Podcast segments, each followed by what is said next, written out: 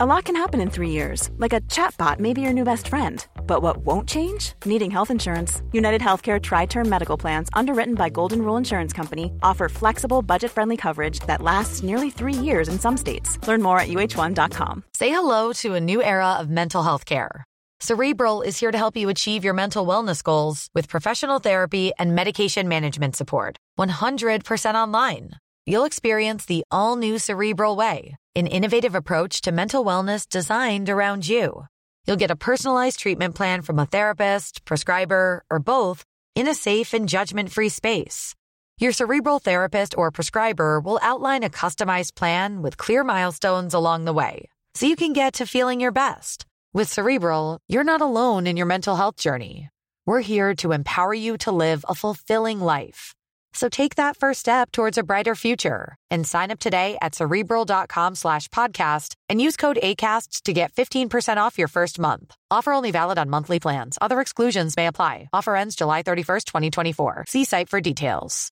Botox Cosmetic, out of botulinum toxin A, FDA approved for over 20 years. So, talk to your specialist to see if Botox Cosmetic is right for you. For full prescribing information, including boxed warning, visit BotoxCosmetic.com or call 877-351-0300. Remember to ask for Botox Cosmetic by name. To see for yourself and learn more, visit BotoxCosmetic.com. That's BotoxCosmetic.com. Ja, da sitter vi her igjen, Øyvind. Ja, Franske biler, del to. del to. Vi skal, eh, vi skal gå litt videre med de, for der er jo et hav. Ja, og de, eh, det er jo interessante bakgrunnsting også når det gjelder, eh, gjelder alle de tre store. da. Og Så får vi se om vi kommer inn på noen av de litt mindre eh, etter hvert. Men den eldste ut av disse her, det er jo Peugeot. Fabrikken den startet med kaffekverner og sagblader og litt sånn forskjellig. Og kaffekverner driver de visst med fortsatt. Men det har jo vært mye imellom der, da. Kan de òg ha laget hjulvis på en måte?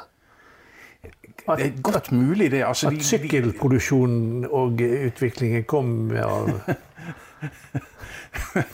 Ja, for den første løven, den har jeg fått med meg, den, den, den sto på en måte på et sagblad. Ja, den kom på 1840-tallet. Ja, kom løven inn som eh, emblem. Ja. Det artige med Peugeot er jo det at de startet jo ganske øst i Frankrike. Altså eh, nærmest over mot Tyskland. Eh, men det har alltid vært på den franske siden, for å si det sånn.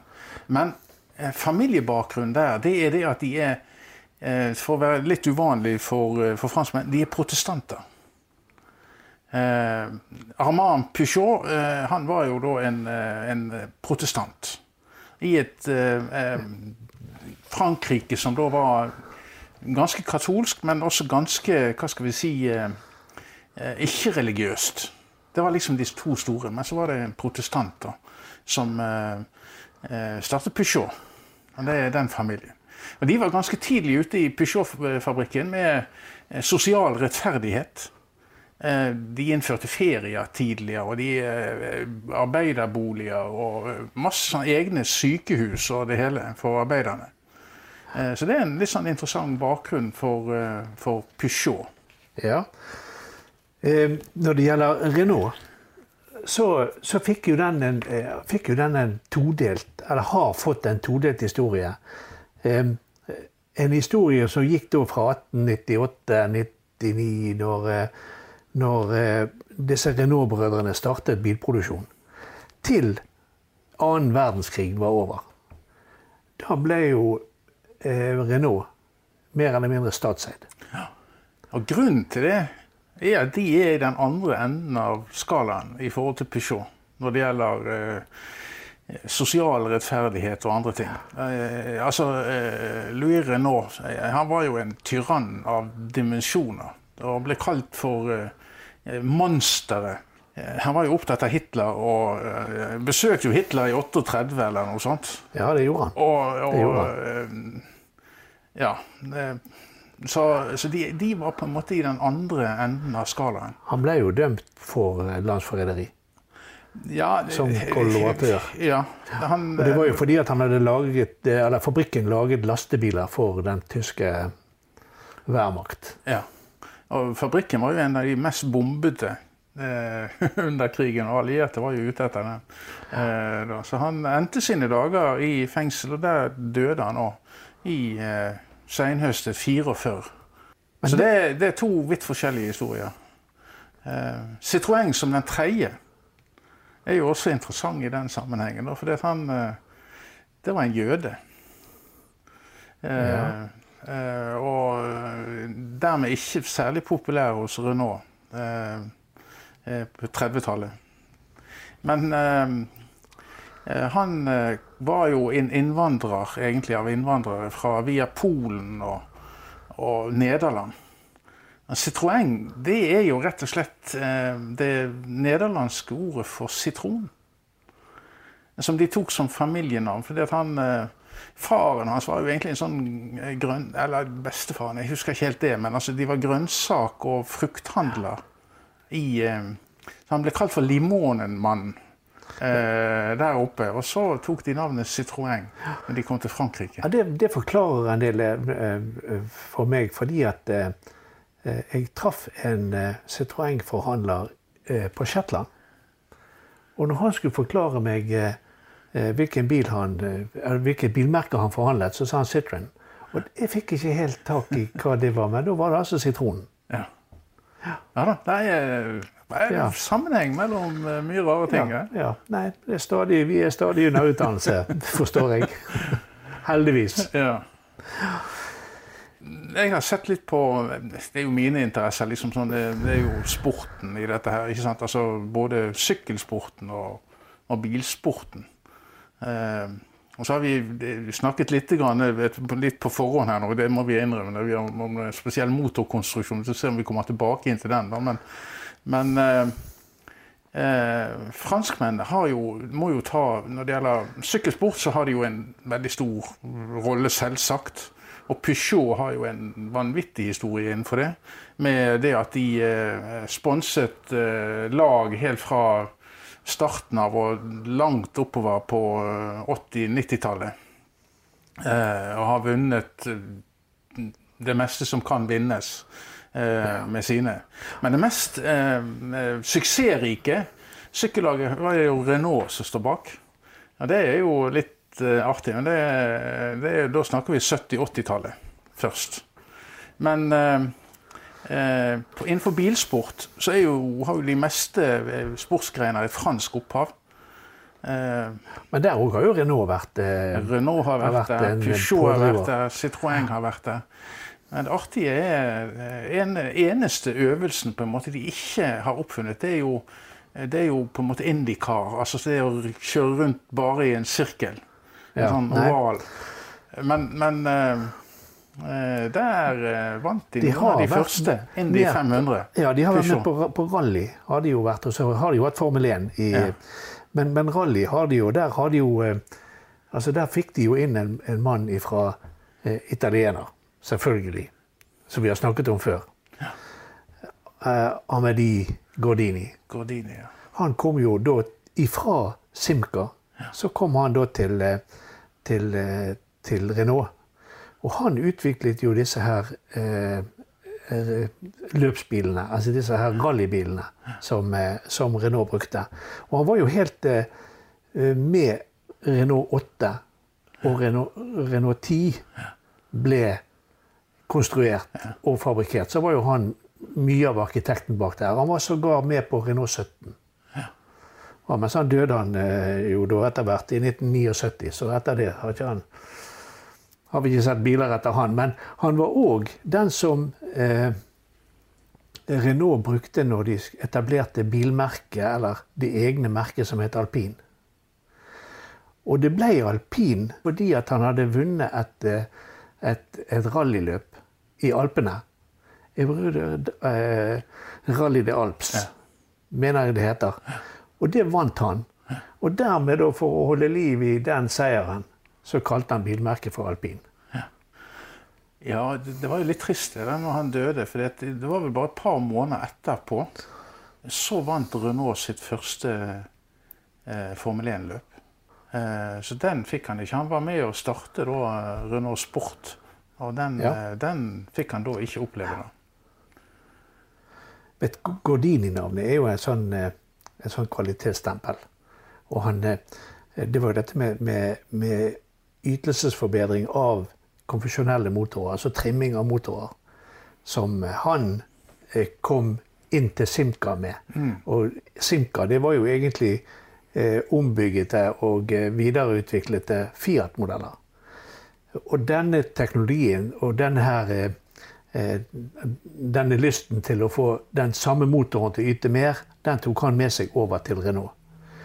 Og det er klart eh, Du kan sammenligne en Når du, når, når du, når du du trimmer en motor, så er det omtrent så du øker lungekapasiteten på et menneske.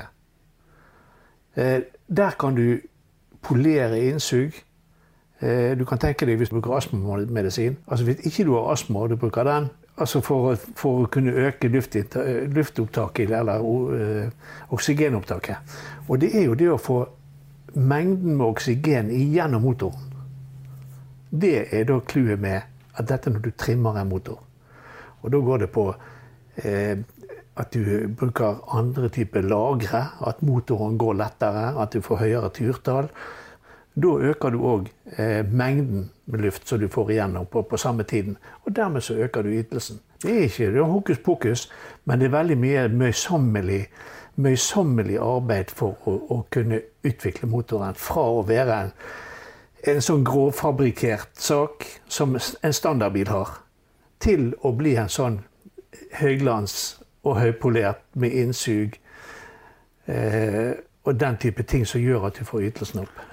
Eh, Jeg vet ikke om du har hørt begrepet le charlatans? Le charlatans, det var tre sånne unge mekanikere, racerførere, helt på begynnelsen av 1900-tallet, som kjørte for Peugeot. Og Ja de kom opp med en god idé eh, til han som drev og konstruerte de første racerbilene til, eh, til Peugeot. Da. Hva om vi bruker doble kam, overliggende kamaksler og setter fire ventiler i sylinderen? Det ble en Peugeot-motor som var helt overlegen det som fantes eh, på den tiden. Så eh, de vant stort sett det de stilte opp i. Og de tok den til USA eh, og kjørte inn de 500 med den, eh, og vant. Eh, flere på radet. Men så kom eh, første verdenskrig. Da kunne de ikke ha service frem og tilbake mellom Frankrike. Det ble for vanskelig. Så motoren ble tatt inn hos en amerikaner som het Miller. Og han drev service på den, da, så de vant igjen like etter, eh, etter første verdenskrig. Men så laget han liksom sin egen motor. Det ble Milleren. Og han hadde en læregutt som het Offenhauser. Eh, Så når Miller gikk av med pensjon eh, på eh, slutten av 20-tallet eller begynnelsen av 30-tallet, så overtok eh, Offenhauser det samme motoren. Og Offien den vant Indy 500 helt så langt, så langt ut på 70-tallet. Helt til, eh, til Cosworth-motoren overtok. Ja. Så denne, eh, denne doble overliggende kamaksler og firesylinder den kom allerede før første verdenskrig. I dag er jo det det vanlige.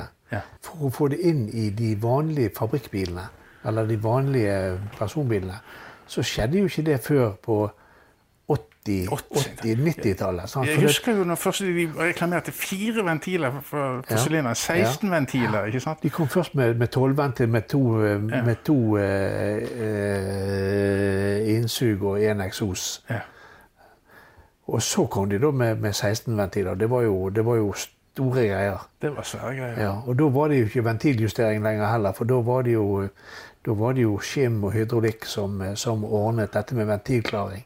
Og det, det, eh, det med ventilklaring og dette med ventiler, der kommer vi tilbake til den akkurat den spesielle motorkonstruksjonen som du eh, nevnte tidligere. Dette med den eh, slide valve engine, altså hva skal vi si, en, en, en vri- eller en skyveventilteknikk.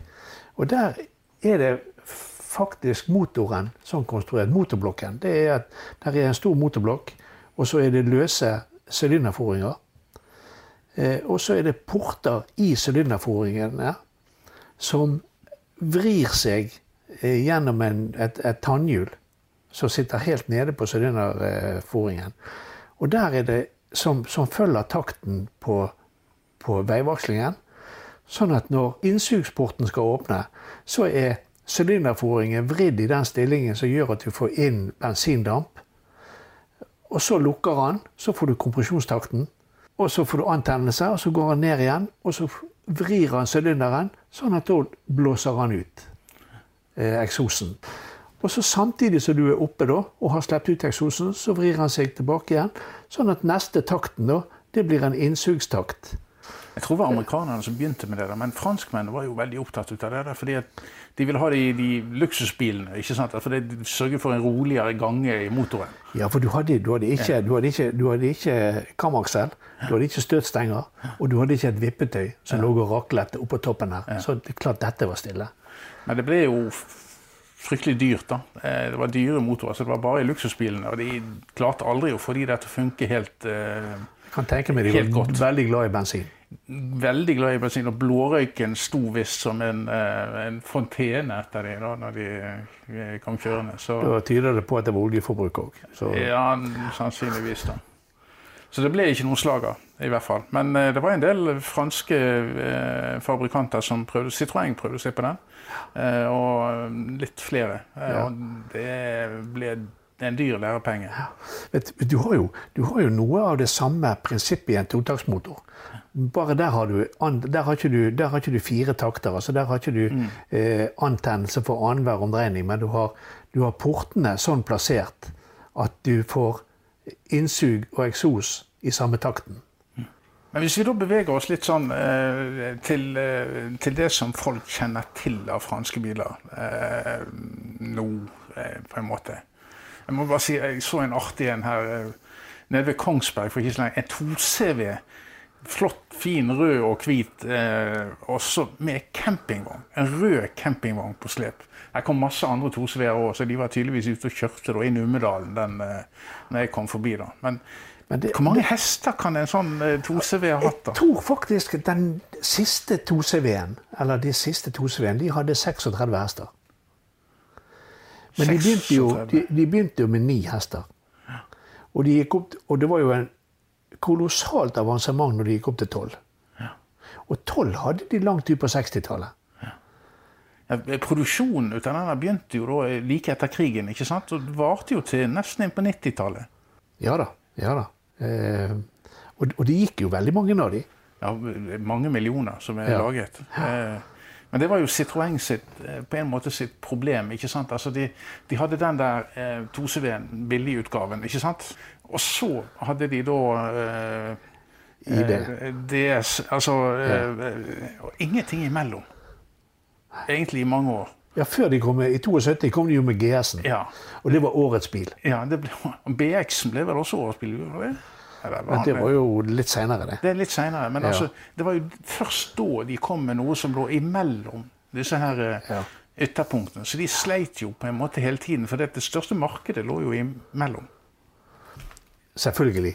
Det er jo, det er jo de der eh, mellomstore familiebilene. Det er, jo, det, er der du, det er jo der du selger bil. Ja, og Det er vel der også marginen eh, ofte er størst? Ja. ja. For Men, det er der antallet? Ja. Det er der du må hente det? Det er, det er der antallet. Og det er, det er klart det at eh, bilforhandlere, bilprodusenter Volum, volum, volum. Ja. For det er jo ikke nødvendigvis akkurat på bilsalget du tjener de største pengene, men det er bilholdet i bilens levetid. Og knytte de kundene til deg, at de bruker deg, det er der gjerne den neste fortjenesten ligger, og den største fortjenesten. Og det som gjør at du kan ha Vi har merket eh, det. Vi har merket det. ja, men, men, alt dette er under press. Det, alt er under press. Jeg kom på en ting akkurat nå når vi snakket om dette med, med, med, med kostnader. Så var jo jeg verkstedsleder i, i, veldig mange år. Og da var det da når du skulle regne ut, eh, regne ut hvor mye dette skulle koste, Og det verste en kunde kunne si til meg, det var det at nå må ikke du ta mer enn det du har samvittighet til. Da, da, da, da sleit jeg. Da sliter jeg. Men eh, Renault hadde jo masse biler i det der midtsjiktet imellom. De hadde jo noen billige. Men de prøvde seg jo nesten aldri i det dyre sjiktet. Nei, de var jo første, de var jo første som kom med, med femdørs kombi. Renault 6. Midt på 60-tallet. Så kom det en Renault 6. Ja. Eh, Og det var jo et kvantesprang fra Renault 4. Og så kom jo da senere 8, eh, eh, som var en med hekkmotor. Og 10 var med hekkmotor. Ja, de holdt på hekkmotoren en god stund, gjorde ikke det? Ja, de hadde de, men det var bare 8 og 10. Ok. Og så hadde Men de Dauphin, da? Dauphin òg hadde hekkmotor. Ja. ja. Så kom jo legendariske 16. Det er jo Ja da. Den står jo som en påle i Ja eh, bilhistorien. Ja. Lærere og prester hadde det. Jeg var jo mekaniker den gangen når de der bilene ikke var så gamle. Og det er klart det at eh, du fikk han inn om mandagen, og du hadde, var han blitt noen år, så hadde du gjerne jobb hele uken. Ok. Do you love anime, gaming, movies, and discovering how your favorite pop culture affects everything you do? Then join us on Crunchyroll Presents The Anime Effect. I'm Nick Friedman. I'm Lee Alec Murray. And I'm Leah President. Every week, you can listen in while we break down the latest pop culture news and dish on what new releases we can't get enough of. Whether you love movies, I'm going to tell you all about the uh, hopeful 4K re release of Tron Legacy that happens. I'm right there with you. Or music. The music in this show Yeah. is absolutely incredible. Or anime. And under this mask is another mask. you can discover your new favorites right here on The Anime Effect. Listen every Friday wherever you get your podcasts and watch full video episodes on Crunchyroll or on the Crunchyroll YouTube channel. Ryan Reynolds here from Mint Mobile. With the price of just about everything going up during inflation, we thought we'd bring our prices down. So to help us, we brought in a reverse auctioneer, which is apparently a thing. Mint Mobile unlimited premium wireless. Ready to get 30, 30, bit to get 30, bit to get 20, 20, 20, bit to get 20, 20, bit to get 15, 15, 15, 15 just 15 bucks a month. So, Give it a try at mintmobile.com slash switch. $45 upfront for three months plus taxes and fees. Promo rate for new customers for limited time. Unlimited more than 40 gigabytes per month. Slows. Full terms at mintmobile.com. Og de måtte ha med seg en eh, god slump med penger. Har jeg fortalt denne historien om, om, eh, eh, om han læreren som vi, som vi drev opp med? For det var han, en av mekanikerne da, som la en lapp inn i bilen til han, et regnestykke på hvor mye lærerne jobbet i året. Og da regnet han ned. og det var så og så mange på, på seminar, og det var så og så mange dager på sånn, og det var, de hadde ferie og alt det der. At, de kom, at han regnet seg ned til at de hadde én effektiv arbeidsdag i året. og den la han i bilen til han læreren som hadde hentet denne flotte Renault 16 sin. Eh, men om morgenen etter så hang det på verkstedsporten historien om bilmekanikeren som kom til St. Peter. Og da sto det ganske greit det at eh, han var da kalt opp til St. Peter. Og eh, dette kunne han ikke forstå. For han var jo bare 45 år. Og vet, St. Peter kom jo litt ut av det. Sant? For han hadde, jo, han hadde jo gjort sine beregninger her, og han, han skulle jo kalles inn, denne mannen. Og når han hadde rotet i papirene sine, så sa han ja, men kjære, vi har gått ut ifra timelistene dine, og der er du 90. Nei da. Eh, jeg kom på en ting da. Altså, Citroën eh, Vet du hvorfor de har den der eh, Hva skal vi si, det spesielle symbol, eller hva skal vi si, logoen sin? Nei. Eh, det var, altså, han, Citroën hadde Moren var fra Polen. Så når han var utdannet på en av prestisjeskolene, virkelig prestisjeskolene Jeg tror det er han som har gått på, på Ecole Polytechnique. Som er liksom, da er du det er topp Crème de la crème eh, av ingeniørskoler i Frankrike. Så dro han for å oppsøke på en måte sine hjemtrakter. Og der så han en, en uh, i en smie. Det var en som hadde da utviklet et sånt uh, I forhold til tannhjul, eller, eller hva skal vi si, eh, gear, gears, Ja. ikke sant? Mm. Som var sånn V-mønster eh, i det. Å ja, skråstilte tenner. Ja, Skråstilte eh, tenner som er sånn V-mønster. Det blir jo mye stillere. Ja, og det tok han med seg da, og tok patent. Han kjøpte, Om han betalte for det eller hva han gjorde, det, det er godt mulig. Men han eh, på en måte eh, tok det patentet med seg videre. Så det Ja ble på en måte merket for Citroën videre. Både i, sånn i praksis, at man brukte det, men også, også det at det ble på en måte tegnet på Citroën. Ja, ja. Ja, det, var jo, eh, det var jo mye mer eh, stillegående og effektivt enn det som Ja da. en hadde fra Ja før. da. Ja. Når det gjelder Renault, så de, de kom jo med De har jo kommet med veldig mange fine biler. Veldig mange fine biler, syns jeg. Og da er det jo den som, som utmerker seg i 1980-81, så kommer de med eh, Renault Fuego. Og det var, det var altså en sportsbil som var bygget på, på plattformen til Renault 20. Veldig fin bil. Veldig fin. En, en todørsbil med, med, med sånn hatchback. med det, sånn, det var ikke mange ut av de å se. Eh, De hadde vært for liten motor i forhold til Nei, de hadde en toliter. De hadde en toliters Ja, ja. motor på Hva hadde en toliters motor den gangen? 115 hester eller noe sånt i den duren? Det er jo noen relativt mislykkede Renault, da. Eh, Avantin. Eh, sånn tidlig på 90-tallet. Hva het den, sa du? Avantin. Uh, den Det var på en måte en sånn mini-SUV, eller uh, Du får den seinere i, her, eh, i disse her eh, Renaultene som er Coleos? Ja, altså litt eh, Nei, ikke, ikke SUV, men sånn eh, MPV. Eh, sånn mini-MPV, på en måte. Eh, men men eh, det begynner jo da med Matra, som egentlig var en våpenfabrikant. Som kjøpte en, et sånn eh, bilfirma på midten av 60-tallet, Renault Bonnet eller et eller annet, eh, tror jeg de het. Og så utviklet de egen motor.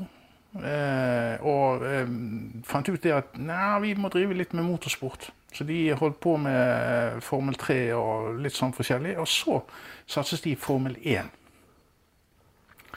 Og de fikk en verdensmester allerede etter ganske kort tid.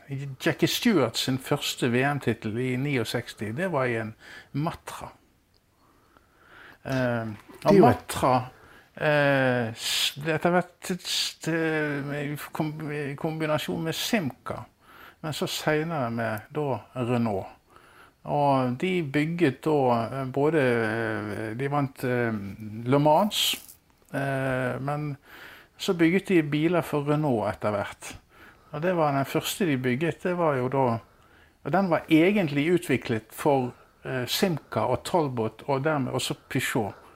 Men de ville ikke Det var et eller annet som skjedde der, sånn at den gikk til Renault istedenfor Espas. Renault Espas den var bygget på eh, Matra sin fabrikk. De første i hvert fall, og ganske lenge. Og det var de som også skulle bygge den Avantim, som da de gikk dukken på, for de solgte jo nada. Det var jo, det var jo en kjempebrøler i det hele tatt. Nå har det jo vært solgt eh, Det har vært solgt eh, Renault Espace i Norge tilbake til for en ca. En, eh, 15 år siden. Nå finnes han jo ute i Europa fremdeles som en stor familiebil. Det er en syvseter. Ja, de, må jo ha kommet, de første må jo ha kommet på, på eh, midt på 80-tallet. Før Galaxy og, og disse her eh, tyske eh, kombinatene. Og før Toyota Previa og dette her, så var det Espas. Og Peugeot 807. Ja, og eh, hva var det Citroën hadde nå? Den het eh, Ja, hva het den? C8? det burde jeg ha visst, fordi min søster hadde en. Jeg lurer på om den heter C8. Hvis vi tar feil, skal vi korrigere det neste gang. Det var, det var liksom den første ut av MPV-ene i Akkurat når den første kom, det vet jeg ikke. Men det, det ble jo en, Det var jo en kjempesuksess. Den har jo kommet i tre-fire-fem generasjoner eller noe sånt. Ja. Uh, den kom ikke så tidlig til Norge, kanskje, men uh, De store, de store familiebilene de har jo vært en slager her i Norge òg, men det var, jo, det var jo sånn eh, i hvert fall sånn som bilselger, så opplever du det at de som virkelig trengte en sånn bil med familier med mange barn, de hadde ikke i nærheten av å ha råd til det. Nei. Den er jo udødeliggjort i, i tegneserien Lunsj, da. For Ja. Kjell eh, han kjører en eh. Renault Espace. Han kjører en Espas. Som han, sier, han var ute for å sjekke ut eh, biler, ikke sant? Han skulle kjøpe seg en ny bil. Han Var rundt, eh, eh, rundt til mange. Og så kommer da eh, han tilbake igjen, og da er det den Espasen som går. Eh, jeg spør, blir han spurt om hvorfor han eh, Hvorfor det ble ikke ny bil? Nei, eh, eh, det var nå en gang sånn det at eh, denne her, den, eh, den var nokså konstant. Eh, ja, på verksted. Ja, nokså konstant, sier han da. Og en bil som ikke har en restverdi, den trenger du ikke å bekymre deg for at du skal selge igjen. Nei, er det gjerne feil av meg å si det. Men eh, vi sier jo gjerne det at, at Renault Espace er den beste modellen Renault har laget for verkstedene. OK, eh, det er såpass. Eh, ja. Men det er ikke sånn i dag. I dag er altså Renault de gjorde et, til seg sjøl et løfte i 2006. At nå skal kvaliteten forbedres. Og det må jeg si at det har de klart. Det har de klart i veldig stor grad. De lager kvalitet i dag. ja, og de er jo blitt giganter, da. Eh, så noe må de jo ha gjort riktig. Ja da, altså de er ikke, de er ikke Europas største både elbilleverandør i Zoe og varebilleverandør for ingenting. Så dette, det er et kjempemerke. Men lastebildivisjonen, den har de solgt til Volvo. Ja, eh, og hvem som eier hvem i dette bilgreiene? Ikke så godt å si. Nei, altså du kan jo si det sånn, Renault eier jo eh, 45% av Nissan. Ja. Og Nissan igjen eier 100% av Mitsubishi Motors. Ja. Sånn at eh, det å holde rede på hvem som eier hvem her. Men det som, er, det som er utfordrende, det er jo rett og slett at, at eh, da setter disse store seg ned. Og så fordeler de markedene seg imellom, altså merkene imellom. Eh, Sånn at noe som har vært stort en gang på, i ett marked, kan plutselig mer eller mindre forsvinne fordi at den lokale fabrikken, den tar det markedet. Så eh, det er ikke lett å være bilforhandler om dagen. Nei, det er større endringer enn det vi ser nå. Det er det lenge siden. Det har aldri vært. Nei. Det har aldri vært. Men eh, Renault de ble jo eh, statseid eh, etter annen verdenskrig. ikke sant? Og så er de blitt privatisert igjen senere.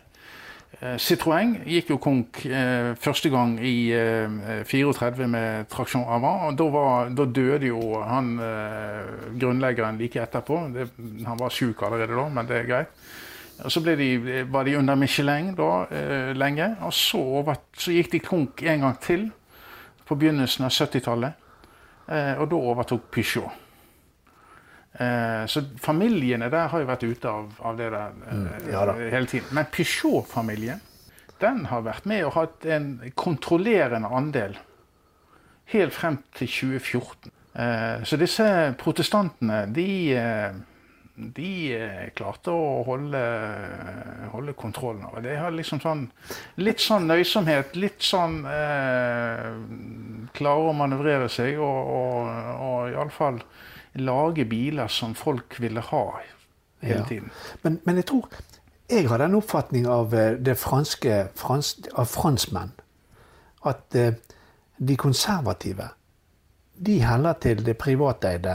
Det som de opp, eh, oppfatter som det privateide eh, eh, PSA. De foretrekker det. Og det er veldig sånn eh, deling. Har du først et PSA-merke, så, så er det liksom det du har. Og det er det du kjøper igjen. Og vice versa. Så har du Renault, og det statseide, så er det det du kjøper igjen. Ja, altså merkelojalitet er jo én ting, men, men det er jo eh, Her trodde vi politi- var jo det at- politikk òg. Ja, Altså, sånn- Renault var jo det at der tok jo eh, fra han eh, på en måte mer eller mindre fascisten, ikke sant? Eh, Så tok jo på en måte det mer Ja, altså staten på en måte grep Ja, og tok over. etterkrigsstaten Ja, Frankrike. Så det var jo et veldig viktig grep. altså De la jo en ganske klam hånd på de andre òg, men, men eh, det var bare nå de på en måte tok eh, helt og fullt over. Eh, Og da startet jo denne produksjonen av alle disse små bilene. Ja. Men Peugeot, jeg vil jo Uavhengig ut av dette her, så er jo jeg De har laget noen av de Vi begynte jo med hva som var fine og stygge biler. Men jeg vil jo påstå at Peugeot har laget de jevnt over fineste bilene opp igjennom. Eh, jeg har jo den, som jeg sa i første eh, runde, altså den forkjærligheten for 504 eh, kupé eh, kabriolet. Og de har jo i denne 400-serien så har de vært fine omtrent hele tiden. Altså stilsikre og, og flotte, altså. Ja da, og så har de laget noen Peugeot har jo noen veldig fine kabrioleter. I den eh, 306, for eksempel. Eh, en nydelig bil. Ikke helt ny i dag, men eh, en nydelig bil eh, som kabriolet. Nei, det, det blir spennende å se hva som skjer nå med Stellantis, eh, altså den svære kombinatet som det nå er blitt da, eh, for, eh, for Peugeot-gruppen. Eh, Jeg tror eh, familiene nå er relativt ute av kontrollen på den. En ting som de har beholdt også kontrollen på lenge, det var sykkel. Eh, For sykkeldelen skilte lag med bildelen allerede på 20-tallet. Oh, ja. Og så eh, fortsatte det oppover. Eh, helt oppover. Og så eh, Renault hadde et sykkelmerke en stund. Eh, Det stemmer. ja. Fordi, men de het Chitan. Eh, og det, gjorde- det skjedde jo ved at Renault kjøpte seg inn og kjøpte, overtok et eh, firma som har laget Chitan. Vet du hva det egentlig betyr? Nei. Det er sigøyner. Det er den kvinnelige sigøyner. Sigøynerkvinnen. Ja. Ja det, er, det er Chitan. Eh, og de da, laget jo et kjempelag altså da på, på slutten av 70-tallet. De overtok et, et godt lag med en fantastisk god Cyril Chimard eh, som sportsdirektør. Og fikk inn eh, da både De hadde både eh, Hinault, Bernard Inor, eh, vant jo Tour de France fire ganger for de. Eh, og så Laurent Fillon, som vant to ganger. Eh, og så Greg LeMond eh, startet vel i Ja, kanskje også det. Eh, så de hadde jo et stjernelag på begynnelsen av 80, slutten av 70-, begynnelsen av 80-tallet. De vant jo rubbel og bitt i en, eh, i en tiårsperiode, egentlig. Og så var det slutt. Okay. Da fikk de en ny sjef, Renault, så de ga seg med motorsport og med sykkelsport og alt mulig. Eh, 85. Pang. Ja. Jeg, jeg er litt forundret over at du stusset litt på det navnet. For du, når det gjelder sykling, så har du aldri stusset. Og, og, og statistikker og, og, lag og navn og Men Ja. var det, du måtte trekke pusten på Jeg den må ene trekke der. litt pusten på det. Det er, det er denne franske uttalen igjen, da, som er, den, er, den er litt eh, Men fun fact i dette her, vet du hva det er? Det er det at eh, både Chitan og Peugeot eksisterer i dag som sykkelmerker. Men vet du hvem de er eid av? De er eid av samme som Ja. Bianchi og som DBS. Nemlig et svensk firma som kaller seg for Cycle Europe. Ja vel. Det var litt nedtur, men uh, det får være sånn som det er. Ja, for svensk, de har, har de laget sykkel siden Monark? Ja, Monark eies jo selvsagt også. Det var Monark som er utgangspunktet for Cycle Europe. Uh, Ja vel. Og de har da gjort sånn som i bilfabrikant. De har kjøper opp merker her og der og der. og der, ikke sant? Så, Ja. så sånn var det. Frankrike. Skal vi si oss eh, sånn noenlunde eh, ferdig? Ja, altså vi, vi har jo ikke fått noen stramme rammer for at ikke vi kan gå tilbake igjen hvis vi kommer på noe glimt heller. Nei, og det, Men, men vi, vi kan godt, eh, vi kan godt eh, flytte litt på oss. hvor skal vi reise hen? Nei, altså når det gjelder bil Jeg har veldig lyst til å reise til England. Jeg. England, ja. Det er jo, det er jo den kremen vi har ventet på, på en måte, ikke sant? Vi måtte Ja, kunne ikke begynne kremen, det. kremen Krem og krem, ja, OK. Jeg har nevnt Bentley tidligere, det kunne jeg godt tenkt meg. Men, men tenk deg oss to på tur i en, en, en Austin A30, da.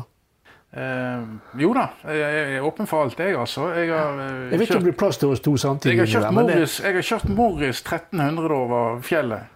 Eh, ja. Eh, der er vanvittig mye fint, men hjelpe meg hvor mye stygt det er, altså. Men, men i England, altså, der, der tror jeg eh, altså, Der er det, der er det eh, practic Altså at det praktiske eh, framfor skjønnhetene, tror jeg. eh, Virker det sånn. I hvert fall på disse 30-40-tallsbilene. Eh, og stilen kom litt på 50-tallet. Men eh, fordelen med å gå til England er at da slipper vi å snakke veldig mye om sykkelsport. Selv om syklingen på en måte begynte der. Men motorsport, altså eh, Disse Formel 1-lagene eh, de er jo registrert i veldig mange forskjellige land. Men alt sammen er, det er konsentrert eh, rundt Milton Keynes, alt sammen, altså. Det er ikke Ja lange avstand mellom, eh, mellom de forskjellige lagene de ligger i England. Vi får se hva det blir Ja. til. Nei, England blir det. Det er mulig det blir mer enn to episoder.